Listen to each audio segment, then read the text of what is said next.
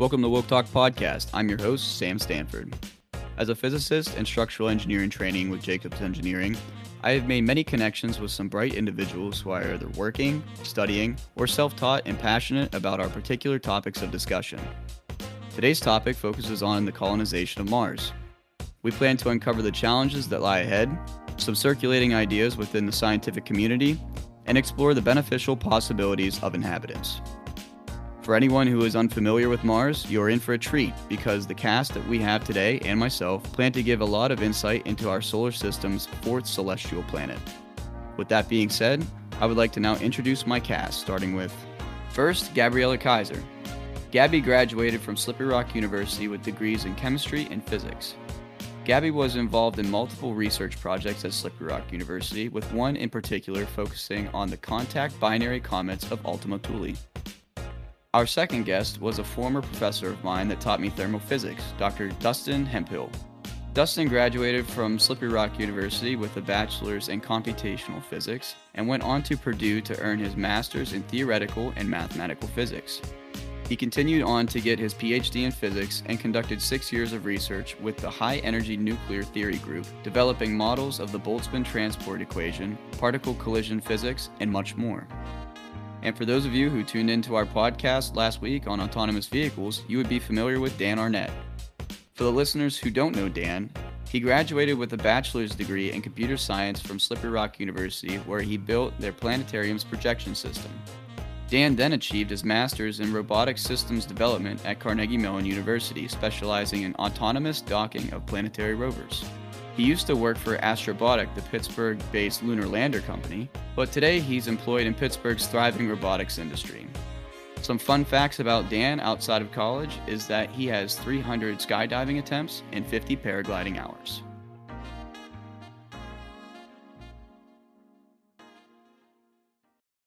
Welcome to the podcast. Hey, thanks for having me. I'm excited to be here. Hey, Sam, glad to be here. Uh, you know, we all could use a little bit more space in our lives. So, always happy to be here talking about humanity's future in, in uh, Mars and beyond. Hey, Sam. Thanks for having me. It's great to be here, and uh, I'm excited. How are the microstates and macro states treating you nowadays? yeah, very well. Thanks for asking. yeah. Just to start off, I have to say that I am very excited about this show. This subject can be such a rabbit hole because this is the present and future of not only space exploration, but for the entirety of the STEM fields, which is science, technology, engineering, and mathematics.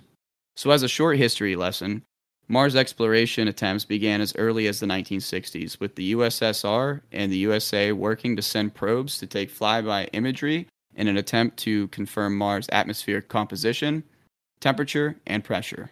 So Mars exploration actually slowed after 1975, but then picked back up in the early 1990s with big names such as Pathfinder, Spirit and Opportunity, Curiosity, and now the most recent and active, Perseverance.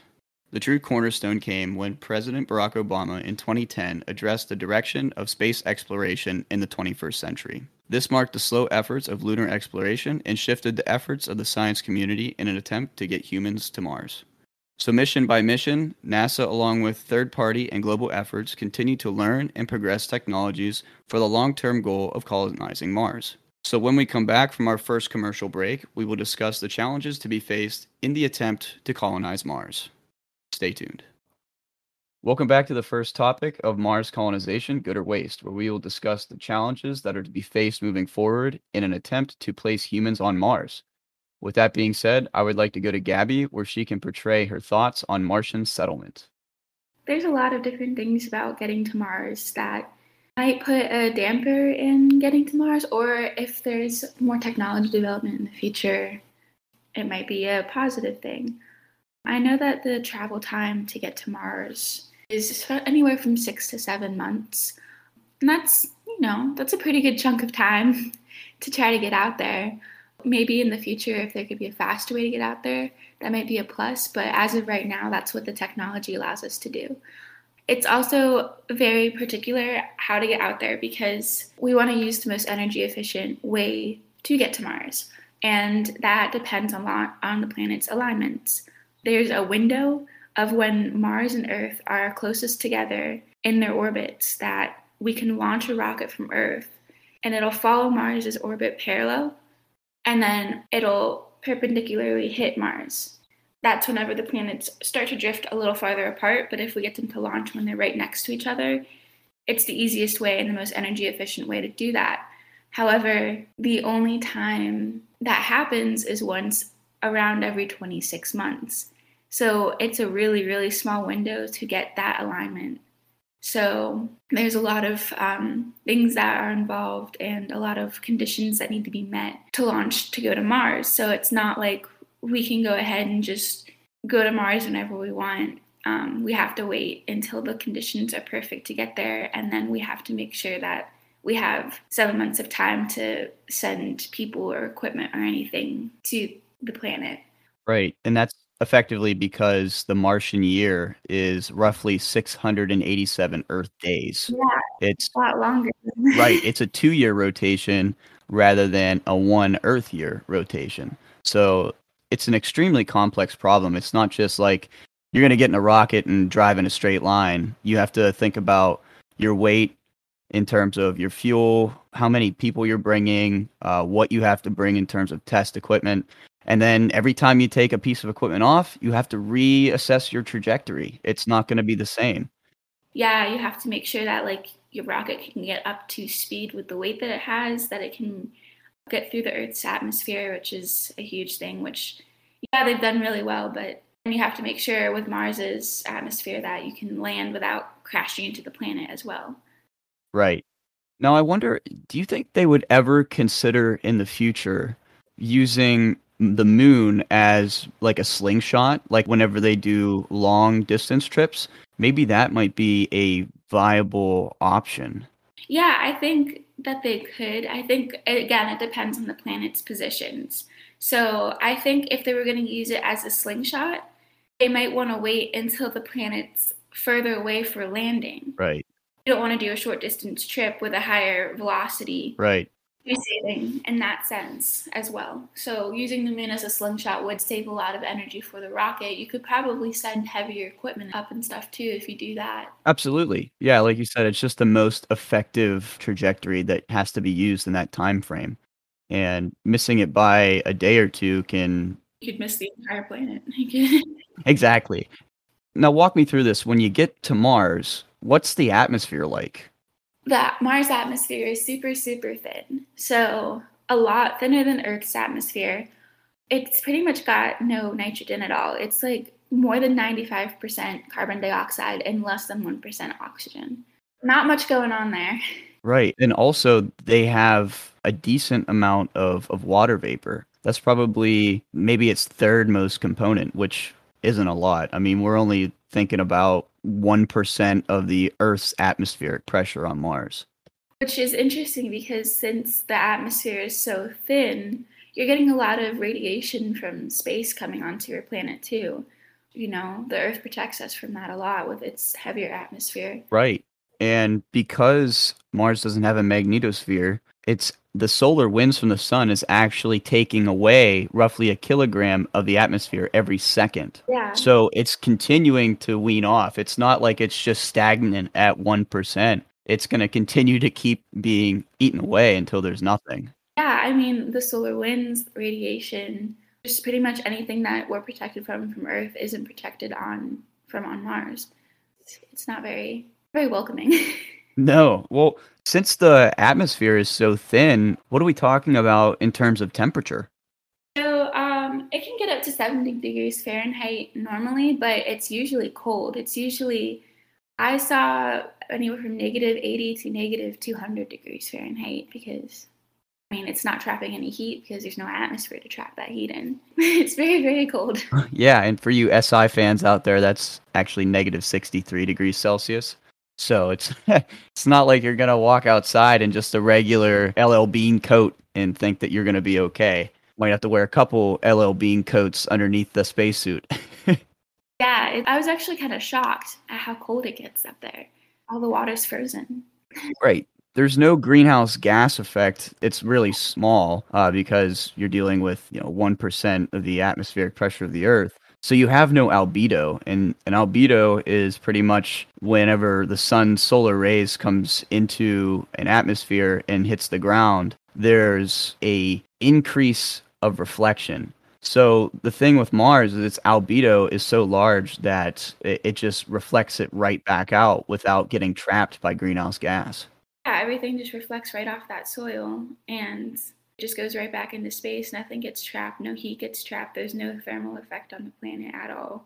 Right. And speaking of soil, you know, I know you studied a good bit of chemistry. Can you take me through like what's the regolith made of on Mars?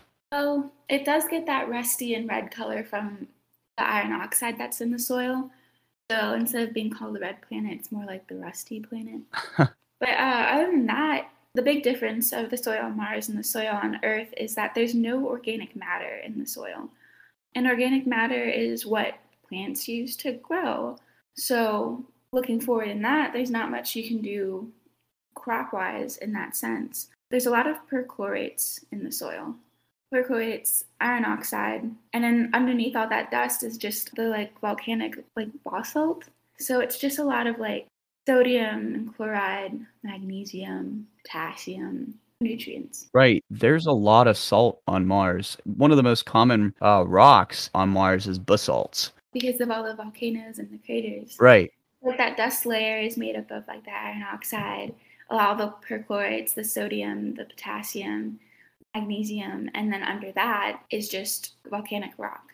Yeah. I'd be curious how much effort and energy it would take just to grow a potato. I know when I was younger, I read uh, The Martian by Andy Weir, and then just the sheer effort that he had to go through in terms of just trying to plant a few potatoes was was insane. Yeah, I mean, if you think about all the things that we just talked about, it's cold, so you have to figure out how to build a greenhouse that houses the atmosphere that you need to grow a potato and to contain the temperature which is that like thermal balance between the inside of the greenhouse and the cold temperature outside. It would take a, a lot of effort. Right. And I think that's something that's taken for granted of here because we're so having rich soil. Yeah, it's definitely not something that you think about with a lot of the other planets in the solar system, but particularly Mars, since that's who we're looking at for future colonization. Right. Well, thanks, Gabby. Now let's move over to Dustin, where he can discuss the challenges we will have to overcome. So, how about we start off with your thoughts on radiation? Yeah, okay. Thanks, Sam. A lot of people say Mars is hard, right? So there's a lot of hard challenges, but I think we have, you know, a lot of smart people working hard on it. And we've been studying Mars for like 40 years now with different orbiters and, and landers and things like that. And so I think most of these problems we're going to discuss are what I call like I think they're solvable, and I think we're going to ha- have it figured out here in the next probably 15 years, which is really exciting. Uh, so, with the problem of radiation, uh, you have a lot going on there. So, uh, one thing, Mars has no magnetosphere. So its core doesn't have any molten rock currents. You know, the Earth has this liquid inner layers, and we can have, as we understand it, basically there's some. It's called the dynamo effect, and there's some currents flowing, and that produces our Earth's magnetic field, uh, our magnetosphere that uh, protects us from what's called the solar wind from the sun. And so our sun is always producing a lot of radiation and it throws it out in all directions in space. And so you, it has no magnetosphere and it has very little atmosphere. Okay. And so our atmosphere serves a lot to protect us from UV radiation and things like that. Right. In terms of the UV radiation, I read that on the surface of Mars at the equatorial region, you can get bombarded by 2,000 times the ultraviolet radiation that you would receive on the hottest beach on Earth. So ultimately, if you took your spacesuit off for some reason, not only are you going to get destroyed by the vacuum of space, but also get cooked. Yeah, that's a sunburn you don't want. There's these occasional ejections from the sun uh, called coronal mass ejections. Uh, the sun can just throw out a huge amount of like plasma, sun material, and you have a lot of charged particles traveling out there. They're very damaging, and so I mean, you can it, it can kill whoever goes there first, basically the the first people on Mars. Um, or in transit or something if you don't have adequate shielding and things like that. Right. Just to back up real quick, the reason why Mars doesn't have a magnetosphere or a magnetic field to protect the planet from this radiation just 600 million years into its existence, it ended up hardening its core. So it's actually been lost, the magnetic field, for about 4.2 billion years now. And the solar winds, then, what it does is it has an effect called sputtering on the atmosphere where photons will come and ionize particles in the atmosphere. It'll deflect the ions then into space and be lost forever. So it's a slow nitpicking of the atmosphere down to where it is today.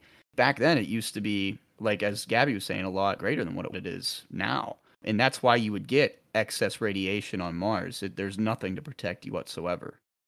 Yeah. And so we'll need uh, some type of ideas to help with that I was reading somewhere that some ideas were, uh, I think, a 3D printer up there to take the Mars soil or regolith or and use that to make bricks that'll have shielding. I also guess water and then maybe like some organic material with water in there too is a pretty good source for shielding. So you can like maybe have a layer of water or uh, press some plants into a brick or uh, make like a layer of uh, Mars soil material, and that might help Right, it's pretty much an unfired brick. We do that even in construction here on Earth. But so speaking of water, I mean, where is the water on Mars? Yeah, so there's water on Mars, and uh, there's a small, tiny amount as water vapor in its uh, atmosphere, and that's not really a practical source for water. But there's a lot of frozen water on Mars, and so um, like the southern pole is covered by an ice cap, and it's actually water ice. And during like the winter down there, you get a layer of CO2 ice. It gets cold enough that CO2 will form ice, and you get a meter or two of CO2, but then you have a lot of water ice under that. Isn't that a permafrost, if I'm not mistaken? Yeah, I think it's like a permafrost type thing down there that you can have layers of like dust, water, and then like frozen CO2. There is frozen water there, but it's not just at the South Pole. Uh, I think they found it other places as well uh, under the surface. And I think if they drill through uh, the soil, they're detecting that they could find solid water there. And recently, they just found for some radar studies that it looks like there's liquid water near the South Pole. Um, and so they're thinking there's subglacial lakes or or underground uh, lakes. They think maybe there is some liquid water under there, but then no one knows what the heat source would be. So maybe it's really salty. And then they figure out maybe it's like a slush with like dust and dirt and salt. And there's just like some liquid water in there with it. That makes sense. It's protecting it from that radiation. And I think that's why you're seeing a permafrost rather than just seeing ice on top at the poles. Because without that shielding, you would just have all water vapor because it would automatically sublime or sublimation, where it's sublimation is the transition between ice to a gas, if I'm correct. Yeah, uh, any solid phase to a gas phase. Right. The exciting thing is there's water there. A lot of it's frozen as solid. Maybe there's liquid, we're not sure. And then the exciting thing about liquid water is it could harbor life because we have like subglacial lakes here on Earth that we find, you know, bacterial life and things in. But the big thing with water, of course, is that you will need to drink it, right? So we need uh, maybe for chemical processing, uh, that and the CO2 in the atmosphere we can use to make things like O2 and methane, which we can use for rocket fuel. And hydrogen, we can make hydrogen out of that. Yeah, even just using it for heating. Oh, yeah. Methane's a great way to produce heat. I mean, you're creating chemical reactions. So one of the things for chemical reaction is creating heat. So yeah, using that as rocket fuel or energy heating these microclimates that we're going to need is absolutely important. I think that's why NASA's number one goal finding water deposits and they already are, which is fantastic. So the next thing I thought would be interesting to talk about then is Mars gravitational situation. Right. So it has 38% of the gravity of Earth. And so it's not like you're on the ISS and you're just kind of floating around all the time. But I think on the other so we have some gravity on Mars, so that's good. And it's 40% of Earth. So that's, you know, not nothing. And then uh the thing is though people will be there longer.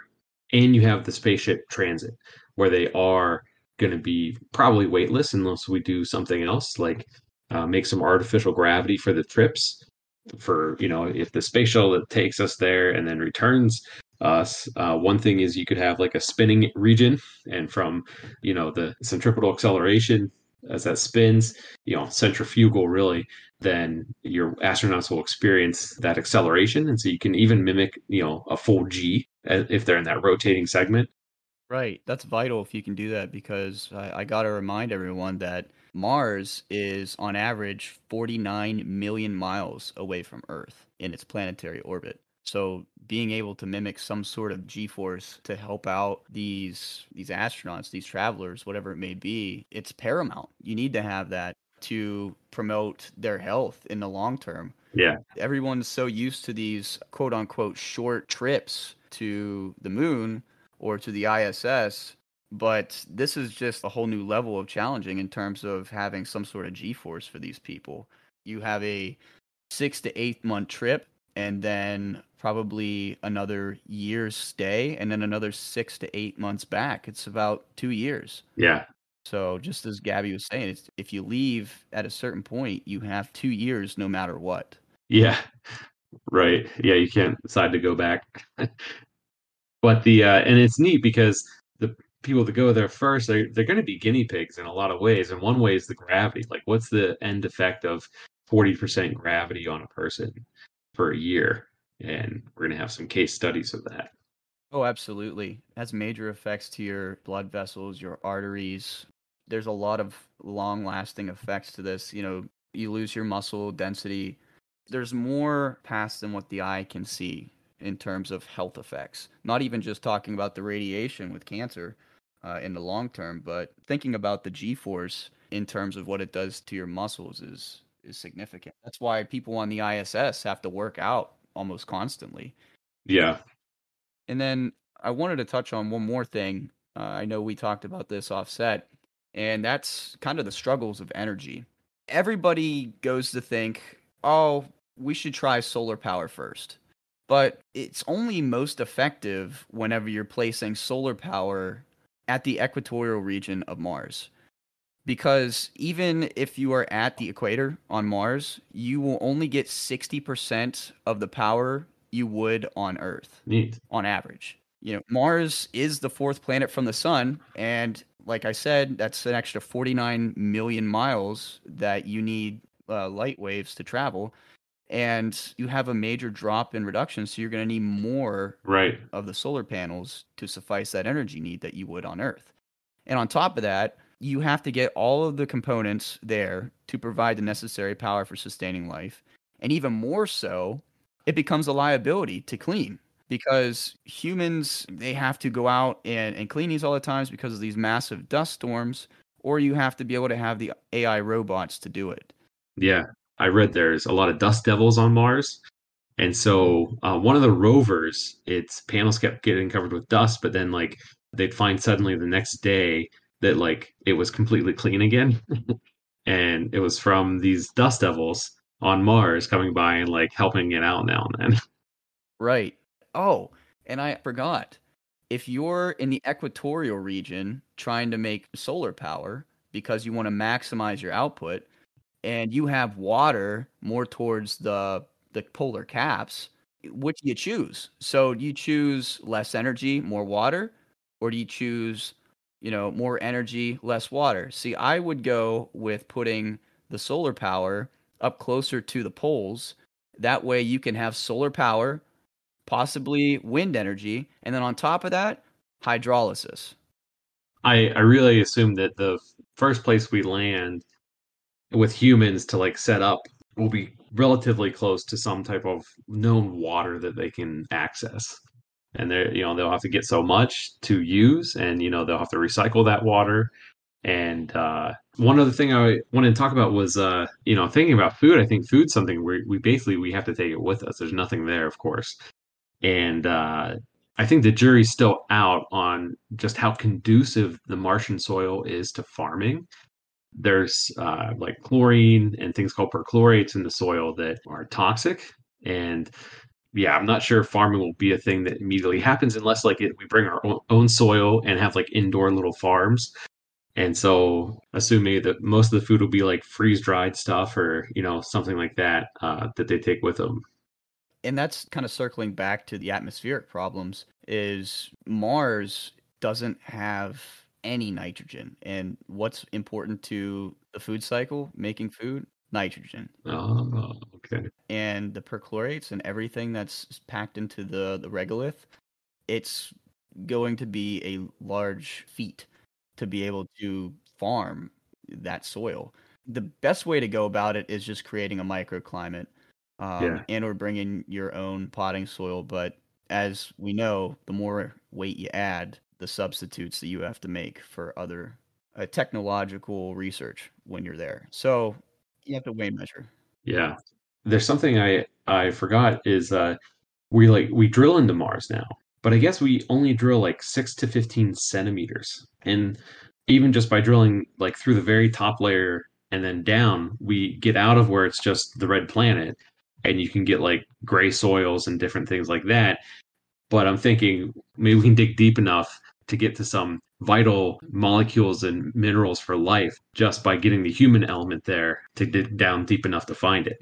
That's absolutely right. I know that's on NASA's agenda. That as soon as we get there, that's what they want to do. They want to drill. They want to take core samples. They already have core samples, but you're right. It's only so deep right now with the rovers that we have. Right. But I do agree, just to get there and have some sort of handheld auger or a shovel, and then take that back is going to be monumental. We, who knows what's a foot down? Yeah. and and I think that's vital to the progression of colonizing Mars someday. But thanks, Dustin. That was well said. To round out the segment on challenges to be faced, we want to finish with Dan, where he will provide the technological hurdles we will encounter along the way. So, like we've heard, Mars is a pretty rough place. I mean, it's uh, colder than hell, and it doesn't provide hardly any of the protection that we see here on Earth. The surface is just blasted with radiation, both electromagnetic and also particle radiation. And so, the first technological hurdle is how do we shield and protect the human body in space? And there's only really two ways that people have proposed to do that. Number one, and maybe the easiest way, is to let the environment protect us where it can. And what I mean by that is finding caves, finding places on the surface of wherever we're trying to go and get people underneath the surface to shield them from toxic radiation.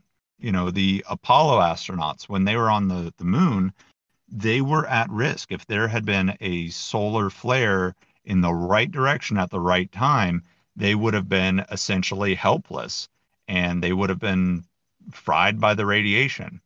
So, finding caves would be a great solution. And the other is to build places to habitate and live.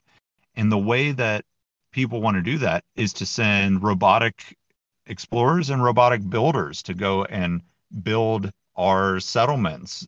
There's been work by the European Space Agency to uh, develop robots that can act as uh, bulldozers and backhoes and actually pile on regolith, the material on the surface of these uh, of the moon and Mars, and pile it onto pre-built houses.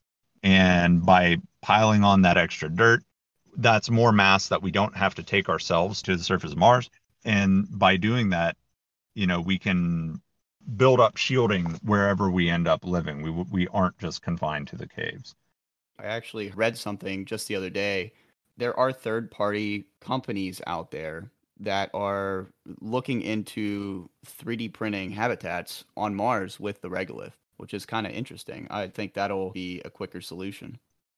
Right. As far as the structure goes and the insulation goes, being able to do that would be fantastic. And uh, yeah, and 3D printing is a great way to uh, throw in a buzzword and double the value of your company as you're trying to sell it.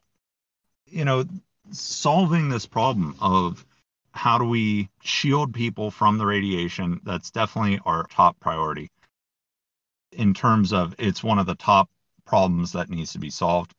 Another is keeping people safe from the vacuum because Mars, even though it does have an atmosphere, it's a lot closer to being a vacuum than it is to being the pressure we experience on the surface of Earth.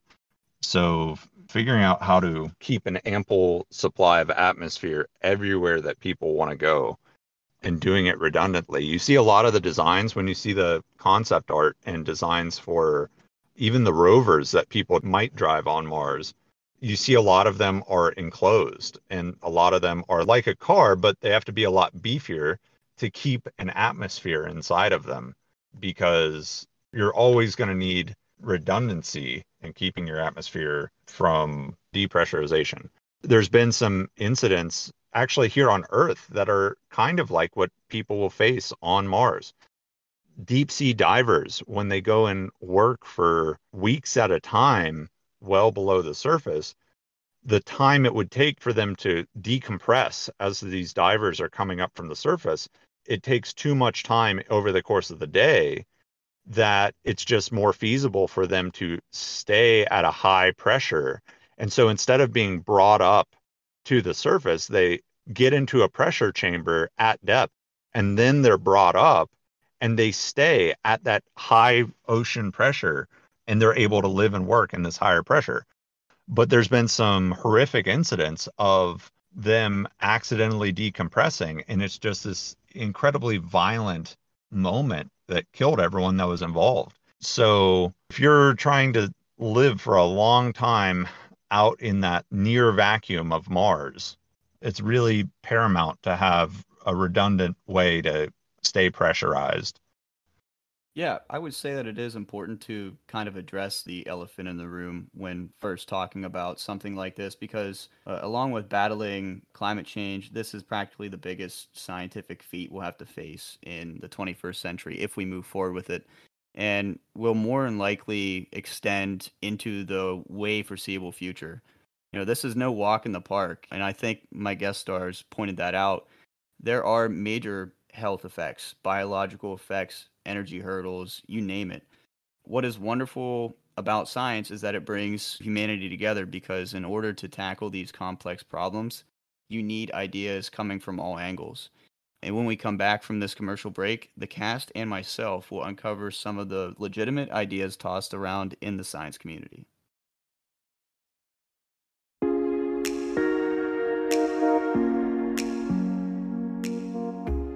Woke Talk Podcast would like to acknowledge Tree Cup Tea for their delicious organic tea and their cause for reforesting the island of Haiti.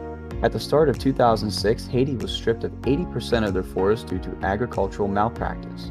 Because of their partnership with Haiti Friends, a non-profit tree planting organization, Tree Cup Tea's goal is to fully restore Haiti's forest by 2030 and continue to support reforestation worldwide. Tree Cup Tea sells four different flavors of tea that can be bought by the 12 pack and delivered right to your door. With every purchase, 12 trees will be planted in Haiti, along with a supply of 12 complementary maple tree seeds that can be planted in your very own neighborhood. To learn more about their cause, operations, and tea, go to www.treecuptea.com or follow Woke Talk Podcast on social media platforms such as Instagram, Facebook, and Twitter to find Tree Cup Tea's official link. Just remember, Tree Cup Tea uses your contributions of buying their tea to plant a beautiful tree.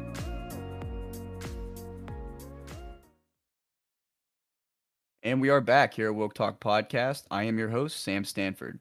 Heading into our second segment, we want to talk about some of the actual ideas that the science community has proposed to colonize Mars. With that being said, I'd like to hand it over to Dustin where he can talk about what third party companies have brought to the table. All right, thanks, Sam.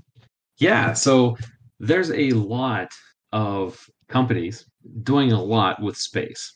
Okay, it's kind of the short of this. So it's very exciting. There's a lot of competition building for, hey, we can put your satellite in orbit, okay? Or hey, we're going to be able to, you know, slingshot you around the moon, or we're going to be able to take you to the moon someday. And then there's other companies and government agencies that are focusing on those things, but also getting us to Mars. So the big one that I wanted to talk about was SpaceX. And uh, Elon set the the mission for, you know, hey, we're going to launch a crewed mission to Mars in 2035. Okay, so that's 14 years from now. Really exciting. Uh, China has come out and stated two years earlier that in 12 years from now, in 2033, they're going to be launching a crewed mission to Mars. So uh, this is really heating up. So SpaceX is going to use something called the Starship. Okay, it's supposed to do a test flight here in July, and Starship has a lot of plans.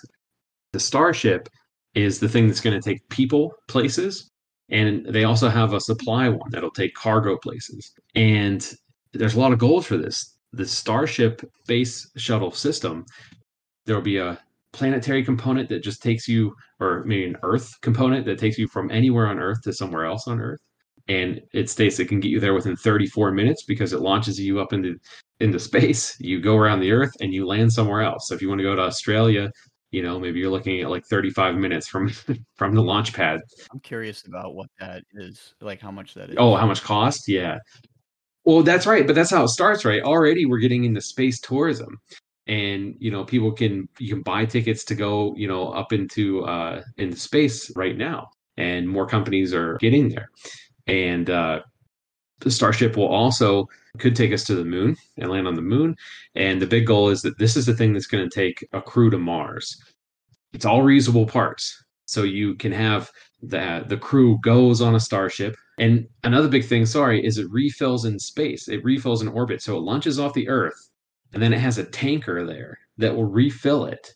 So then it has fuel to go to Mars. Okay, so I think that really hits on it doesn't just have to coast to Mars. Like, you know, they could put enough fuel in space to, I assume, align the correct trajectory and have an accelerated trajectory, uh, like we were talking about before, where it could even simulate some gravity then.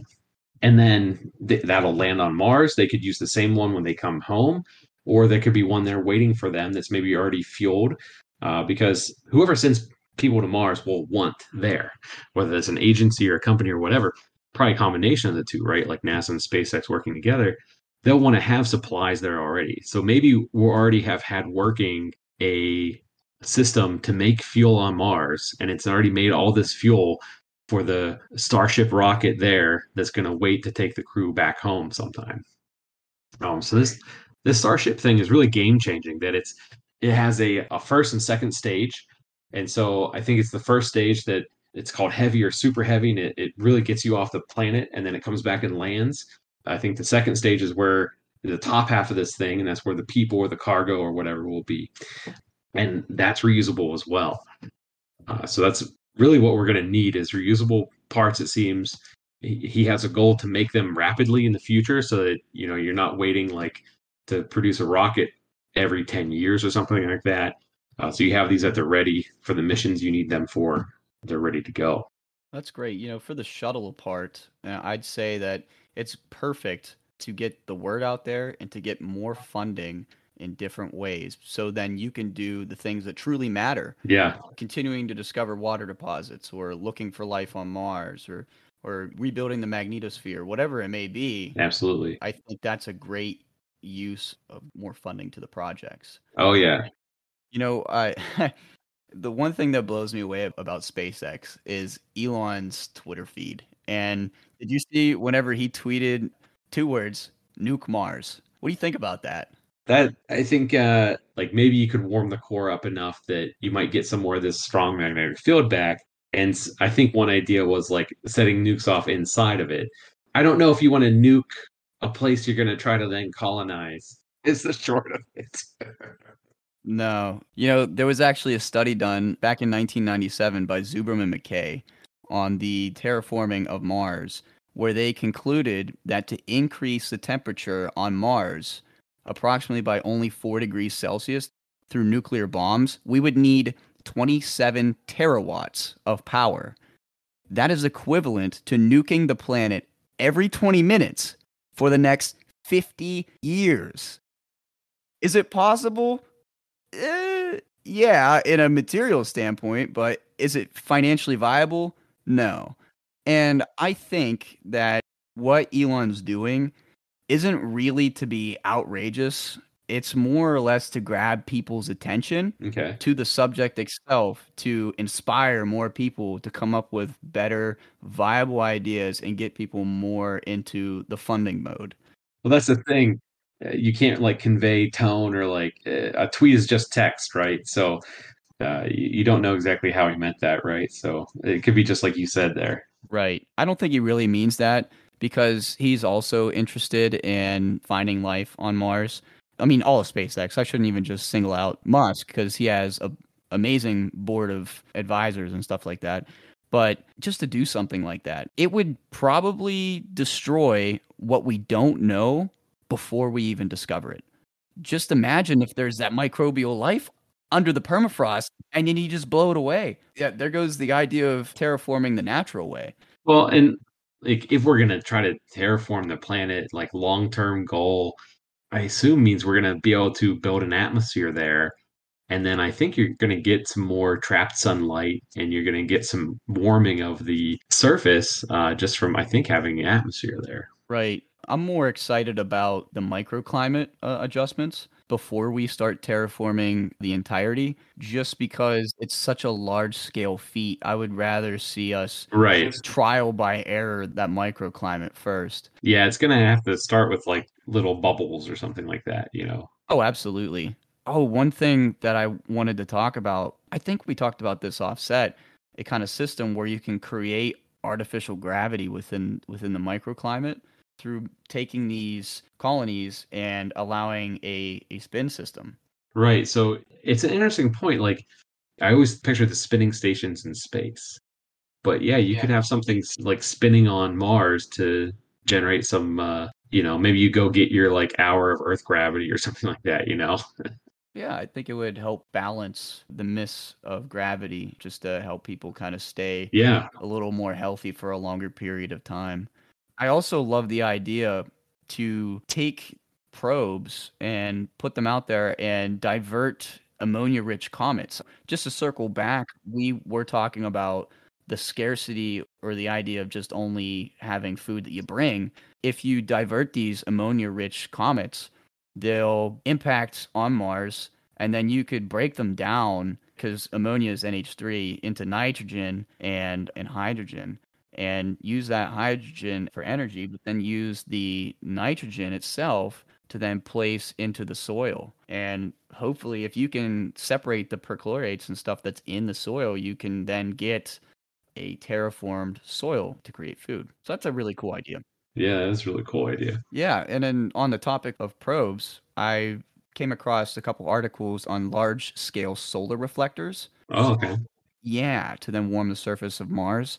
I mean, you would need a lot of solar reflectors, but just hovering them in an orbit that they maximize the warming effect in your microclimate rather than trying to focus on heating the entire planet oh, at once. Yeah. That would be a more down the line, progress technological era. But I think taking advantage to develop a microclimate would be totally viable. Yeah, that sounds more realistic for sure. Absolutely. So we've had some exciting news this year so far was that NASA has a program called the Artemis program. And this is a plan to land on the moon in the mid 2020s. And well, it's 2021, right? So I'm like, this is soon. And why am I not seeing this all over the news? But yeah, in late 2021, they're going to send their launch system in a test flight. And they have a, a mannequin. Actually, there's going to be three mannequins in the ship, but they, I think they named one the Moonikin. And it's a test of their flight system, and it's going to go around the moon and come back. And there's a 2024 date to put humans and we're going to put them near the south pole of the moon in 2024. And then uh, SpaceX is planning a flyby with people in 2023 using their Starship system, which is what the plan uh, would be to get to Mars. Would be the Starship system. Fantastic.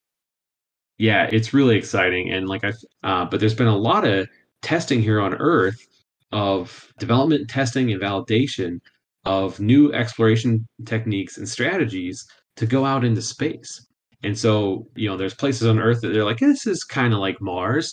And so let's put some people there, maybe isolate them and have them test these suits and things like that. So there's been a lot going on behind the scenes and preparing for Mars over a decent amount of time. And so that it feels like it's going to happen within like definitely 15 years, knock on wood. Right. Those ideas are very interesting to say the least. And now I would like to transfer over to Dan where he can discuss NASA's plans moving forward. Yeah, well, uh, right now, NASA is currently working on exploration, the search for life, and of course, searching for water. water is the most important resource in uh, the solar system as far as it goes for humanity. Kind of the common saying is that you can drink it, you can breathe it, you can burn it. Obviously, it's water, you can drink it, but also it's two parts hydrogen, one part oxygen. And by splitting the water molecule apart, you can actually turn it into rocket fuel. Hydrogen and oxygen, you mix those together and you can actually burn them. And that's actually the rocket fuel used in a lot of rockets. And then, of course, you can also breathe it. You split the oxygen molecules apart, you bind the two oxygen molecules together, and you have oxygen you can breathe. So, water really is the most important resource. It's what keeps humans alive. And if you have enough water, you can turn it into a gas station. So, going forward, the search for water is always going to be a top priority for NASA. But right now, the exploration, a lot of it's happening through these uh, amazing rovers. And, uh, and now, as of this past month or two, uh, their new helicopter that they have running on Mars. And the thing that really excites me about this the ingenuity or Ginny as they're calling it. The thing that really excites me about this helicopter is it's a departure from the way that most NASA operations have been going since the early 2000s, which is that everything needs to be perfect and everything needs to be redundant. The past 50, 60 years of spaceflight, if you don't have components that are highly redundant and flawless as possible, it leads to the all these catastrophic effects. Well, now we're starting to see there's certain moments where NASA started to say it's okay to make things that aren't as redundant, aren't as radiation hardened, aren't space qualified components. And so this Ingenuity helicopters kind of uh, made out of what they call COTS parts uh, which that's an acronym for consumer off the shelf components. Not all of it, but some of it is actually made using components built not for space, but for applications on Earth. And the fact that people have put in as much effort as they have into making these components, kind of retrofitting them for space, a lot of the software that runs on the Ingenuity helicopter comes from open source software. And so all these people who've been developing and contributing to open source software online, unexpectedly, they now have the privilege to say that some of their code actually runs in space, which is pretty exciting for the developers. And so this uh, Ingenuity helicopter, it's now been doing missions even in the less than a percent of the Earth's atmosphere. This helicopter can still run, which is just mind blowing that you know that they can actually fly such a thin atmosphere. Eventually, the autonomy systems will be developed far enough along to where people can let up the reins and let these craft drive themselves around, navigate around, and react much faster and, and ultimately get more work done. And when we can send up a fleet of vehicles able to actually do work on the surface of Mars and not require you know a person to manually send the commands manually send the missions but can actually do the work themselves and they don't all need their own slow data link you might have heard of this there's something called the seven minutes of terror on mars which is when something big happens like you're landing you don't know about it for seven minutes you don't know how it went until seven minutes after the fact because usually the distance between Earth and Mars is seven light minutes or six or seven light minutes. And so, you know, that huge delay really can slow down missions, especially on time sensitive things. So, as robotics and autonomy, machine learning, artificial intelligence, as all of these different disciplines kind of culminate together, we're going to see a lot more of these vehicles being sent up. So they're working together in or in a group, in a team, and uh, eventually be able to get a lot more done by doing so. Yeah, that's really cool. I was doing some research and I ran into one of NASA's big ideas. They said in 2017 that they came up with an idea of a magnetic force field for Mars. I know we talked about in the episode about how Mars lost its magnetic field. And what they wanted to do is create a magnetic field at some point in space to protect it from the solar winds of the sun. And that's necessary to cause, you know, a large enough diversion. So you have to make sure you're at the appropriate middle point and make sure that the shield moves in sequence with Mars as it goes around. And ultimately, what it would do is simulate the same sequence here on Earth with our magnetic field that causes, if anybody has ever seen of the auroras, that's exactly what they're trying to simulate. Who knows what we'll be able to do, but that sounds like the kind of moonshot thinking that people need to have whenever facing these grand challenges of humanity's future in space. It does take uh, sometimes these abstract ideas to get people extremely interested and extremely involved in propelling us into the future for Mars exploration. I like how you put that. You know, we're living in, in science fiction today. Of course, when science fiction really gets it right based off of reality, it can do a pretty amazing job at predicting the kind of future that we're going to create. Right. Thanks, Dan. That was very informative. We will now round out the segment with Gabby, where she will talk about some of the global efforts in making dreams become a reality. So, I know that there are a lot of different countries trying to get to Mars as well. It's not just NASA and SpaceX trying to get up there. I know, like last summer around June, a couple other countries wanted to you know, hop on that. Go to Mars. There was like the United Arab Emirates, which is like the first Arab country to try to go to Mars. And so, you know, they're, they're another country that jumped on that train to try to get people to Mars. I know China's been doing a lot of stuff to get to Mars. And then there's all the technological advancements that are going around the world that are trying to get people to Mars. So we talked about before in topic one about the travel time and how they're trying to make efforts to reduce that travel time or reduce the energy needed to get there, which is also there's that idea of the space elevator being thrown around. Right. So a organization in Japan called JAXA, J A X A, if you want to look this up, whoever's listening, they have concepts of a space elevator. And a space elevator isn't exactly what you're thinking. So the elevator would theoretically run from the surface of the Earth to a platform orbiting the Earth just as the International Space Station does. And I've heard two scenarios so far just through my own research. And uh, one where the elevator and the shuttle platform are tethered to the Earth.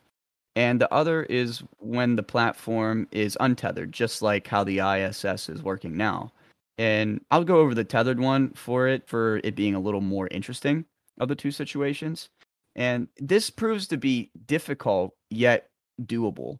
They would have to build this from the top down and not from the bottom up. So the platform would have to sit in a area called a Goldilocks zone uh, between the pool of gravity and the centrifugal force acting on it from rotating around the Earth. So to obtain the most optimal takeoff, this space elevator uh, would have to take place on the equator where the rotational speed of the Earth is at its highest, which is actually 1,000 miles per hour because we're 24,000 miles thick and it takes 24 hours to go around one time.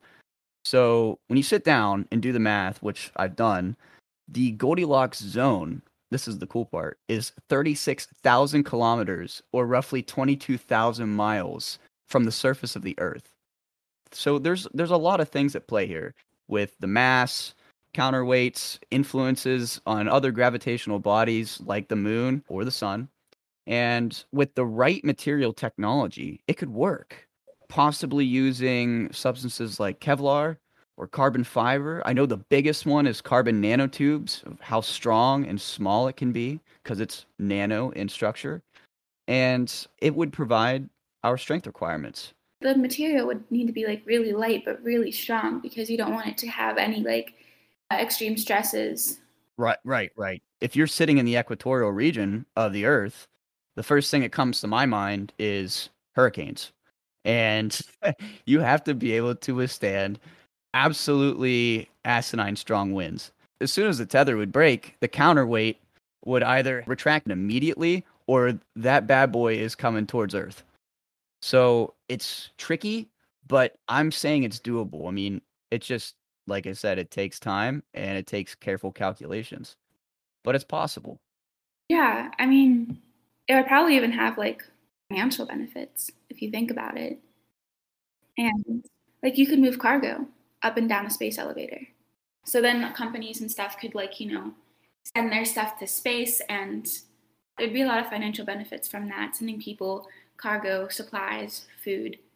Right. And it doesn't have to extend to Mars. It can extend practically anywhere. I mean, you're up there in this Goldilocks zone. You have such a small gravitational attraction. So you can literally just take off and go so much farther with so much more fuel because you're saving so much instead of having to escape Earth's atmosphere.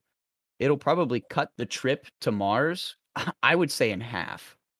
You wouldn't have to worry as much about like energy conservation. I mean, you still don't want to try to send stuff in a space elevator to Mars when it's at its furthest orbit point from Earth. It wouldn't be as constricted. You wouldn't have to wait every 26 months for the planets to be in line. Right. I know what you're thinking when you hear all these ideas, and they do seem kind of like science fiction.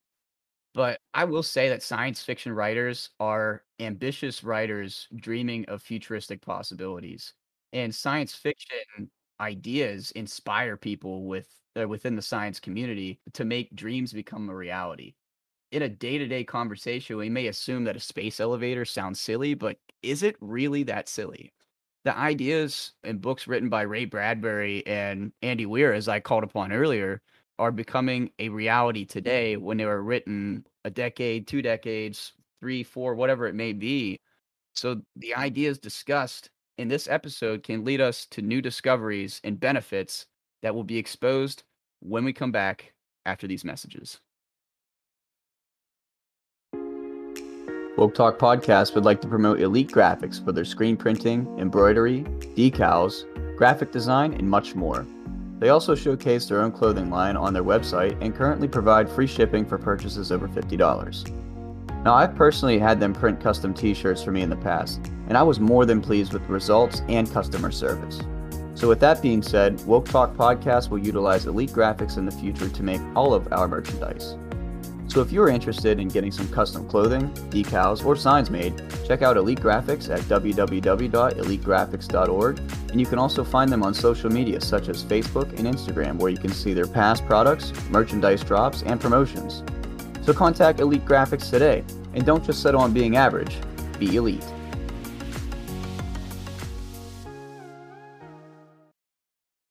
Welcome back to the last segment on the colonization of Mars, good or waste. This last segment focuses on the benefits of colonization and the continued exploration of Mars.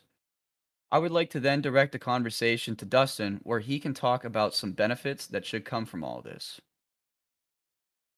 All right, thanks, Sam. So, the benefits of this mission, I think there's a, a lot. I think maybe at the heart of it is that humanity, like our whole history on this planet, is of us exploring, moving to new places, and settling those new places. So we have some natural drive to explore and discover. And even, you know, in very dangerous situations, like thinking about the polar explorers and, and what they had to, uh, like, that was a very dangerous mission to go on if you wanted to go out into the unknown ice. And uh, so, just to satisfy our own curiosity and uh, to get out there and keep exploring our our universe. So that's one big thing. Another benefit is we're going to learn a lot, I think, when we go to Mars. We're going to learn a lot about Mars and its geologic past, its evolution as a planet, but that also is going to give us an insight into the history of our entire solar system. Because Mars, there's no tectonic activity on Mars. So Mars doesn't have, you know, active earthquakes happening. It's not, its the surface isn't resurfacing as uh, via plate tectonics. The main thing is wind erosion, but there's not been any water erosion since the water on Mars evaporated off. Okay. And so we can kind of check out a past bit of our solar system that's hanging around today. And in terms of like sustainability, there's the idea like this could be a future home for us, maybe, or at least some part of humanity. And uh, we can make use of the resources on Mars. So there's a lot of different elements on Mars. So this is stuff that we could start making use of partly to build the colony and build things on Mars, but maybe even to ship back to Earth and have some type of little operation going on. And then on top of that, I think Mars gives us a forecast on what the Earth could be if we, for say, lost our magnetosphere or had the adverse effects of climate change. And just gathering that information from these missions, then we could bring that back to Earth and explain to the people outside of the the operation why this occurred and then they might reflect or think about maybe what we do on our day to day isn't probably the best for the earth. You know, maybe they'll have a case study to say, wow, we really need to change. That way we don't end up like that. We don't need to be put in an adverse situation. So it's a benefit, I think, in that sense for sustainability because we'll have to look out for the future generations after uncovering a lot of the information on what happened to Mars. Yeah, completely agree. I think you hit the nail on the head about saying that humans are driven by their curiosity. I mean, for the listeners at home, what do you do when you're in bed at night? It's pitch black and you hear a noise. Your mind goes crazy. You're thinking of the unknown. You're you're fearful, but you're curious. What could it be? And I think that's the same way because we have been so sheltered here in the hindsight of being humans. It's been so long that we haven't looked outside or into the dark. And I think taking the steps in going to Mars is going to get us out of our comfort zone. Yeah, I think uh, it'll be very exciting to see us become like a multi-planetary species and yeah, interplanetary travelers. And um, hopefully, when I'm older, I could somehow maybe book a little trip to Mars or something. You know, like ah, Gramps is going to Mars. Grandkids, you know, see ya. I'm right there with you. Thanks, Dustin. Now I'd like to elaborate a little bit more about the societal and sustainable benefits that result from these efforts. So, firstly, without the total destruction of Mars from comets and nuclear bombardments, it is possible that we could still discover microbial life on Mars, which would allow studies to detect whether there is any relation between Earth's and Mars microbial life. If Earth and Mars have similar species of microbial life, that could suggest how the early solar system formed and quite possibly prove that that life can sustain in the harshest of environments such as Mars or even more distant celestial bodies such as Jupiter's moon Europa and Saturn's moon Titan that have shown to possess an atmosphere much better than Mars. Essentially, microbial life is a major building block in developing complex life forms. And we know that through the evolution of life on Earth. And to continue this exploration is monumental in the overall expansion of our species. Secondly, Planet B. This seems like a more drastic reason for colonization, not just because of climate change, but because of asteroid strikes anywhere venturing through our solar system. Since 1998, NASA has set out to discover near Earth misses of asteroids moving past our planet, and so far, they have witnessed nearly 25,000 of them. Having a backup plan to climate change and catastrophic impacts should and will be the way of the future to avoid extinction. And moving on, I, I also look at this as an experiment in the progression of fixing Earth with geoengineering techniques learning how to terraform, build water deposits, change temporal climates, or block solar winds would only help us fix Earth in the foreseeable future. Just having a better understanding of how Mars lost its molten magnetic core, vast seas, and early signs of life can pay dividends for our future generations. Even if Mars is a failure due to its sheer heights of difficulty, we know there are other celestial bodies at a greater distance with atmospheres that could use less work to terraform. So we can use Mars as a step in the right direction, primarily as a learning tool. And I cannot stress this enough that science is progress through learned failures. And finally, technological advancements. AI and robotics will continue to perform, progress, and learn mundane human tasks such as cleaning solar panels, extracting core samples, testing for microbial life, and much more that can only get better through adverse situations like being on Mars. I also think life sustaining technology will come a long way to protect humans from excess radiation and especially the non existent atmosphere of Mars by providing in situ oxygen for breathing. This is something NASA is currently working on with MOXIE, or the Mars Oxygen In Situ Resource Utilization Experiment that converts carbon dioxide into oxygen on Mars. And MOXIE is currently working on the Perseverance mission right now. So, just to cap it off, there will be enhanced technology in so many realms that it is so hard to cover all of them in this segment. But if you have any inquiries, please feel free to reach out to us at woketalkpodcast at gmail.com or reach out to us on social media. I'd be happy to have any sort of discussion with you. So, finally, I would like to wrap up with Dan's thoughts on whether or not Mars is truly the celestial body we should be focusing on. So, when discussing Mars, I think it's also worthwhile to actually look into what's the right destination, what's the right goal for us right now. Mars obviously has the benefit of being the more impressive endeavor. No one's ever done it before.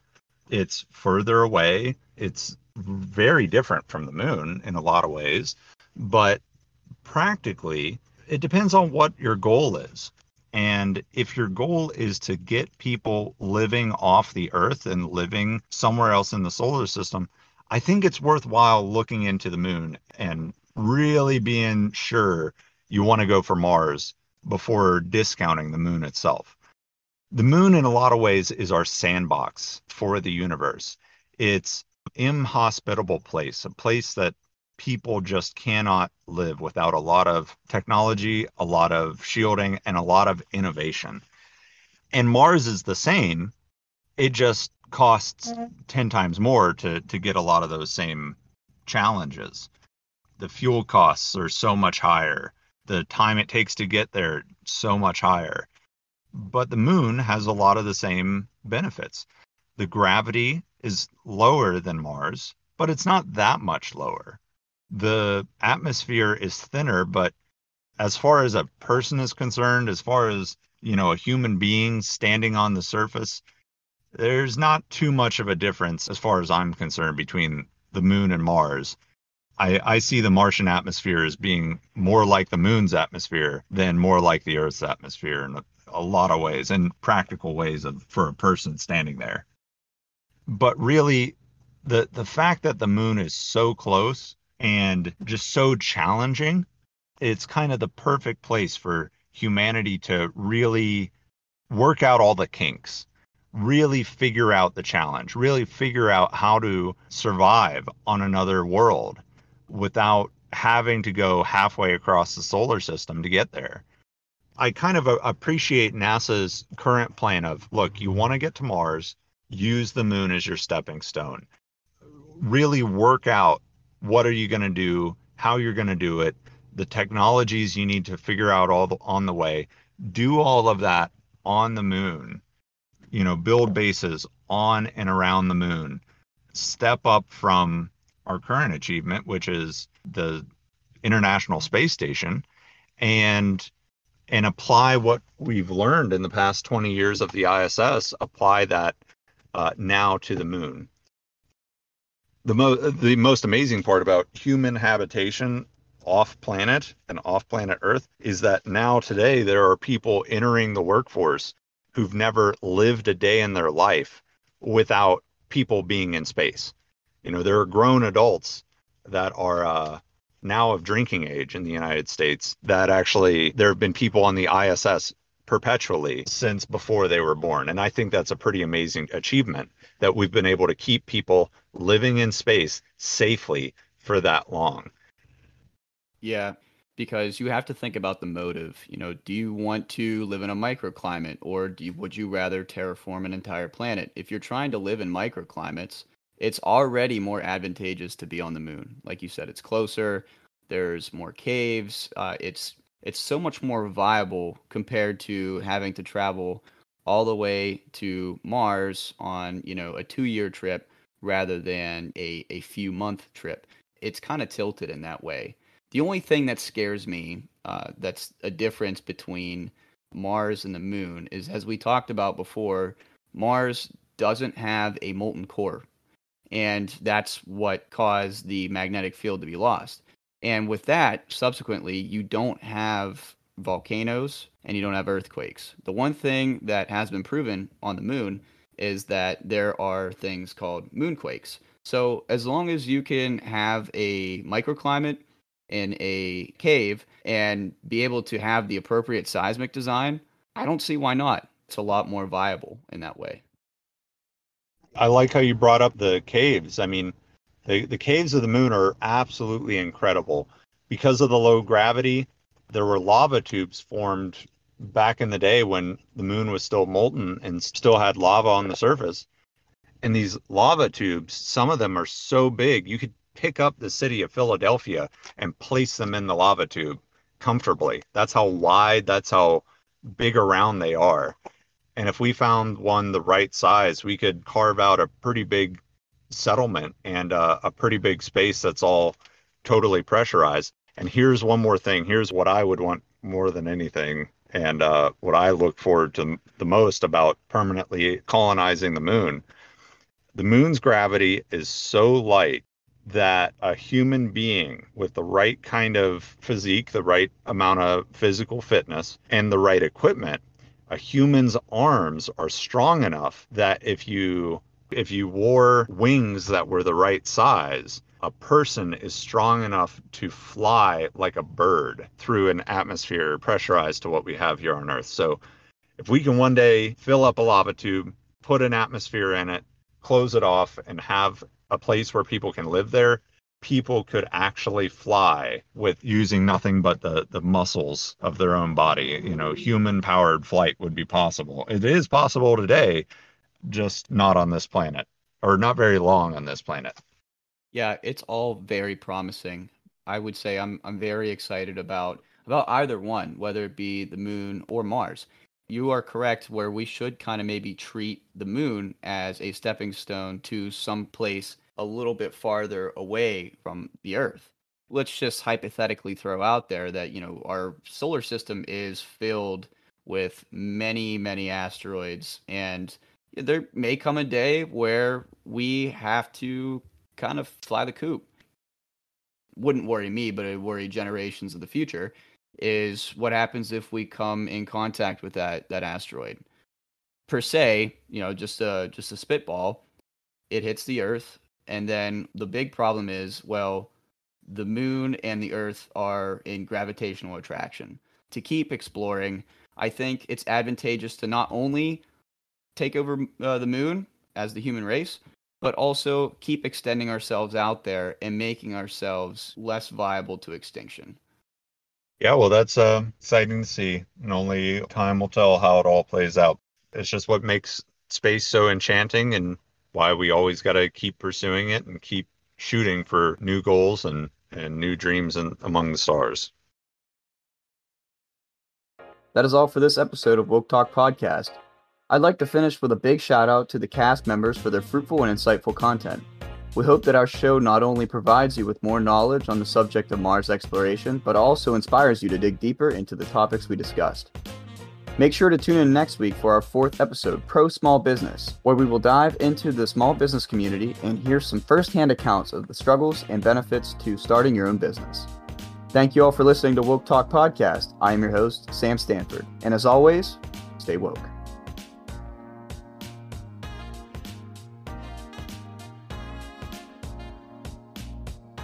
Woke Talk Podcast would like to give a shout out to Anchor by Spotify for sponsoring our podcast, along with Bensound Music for providing our show with intro, outro, and advertisement background rhythm.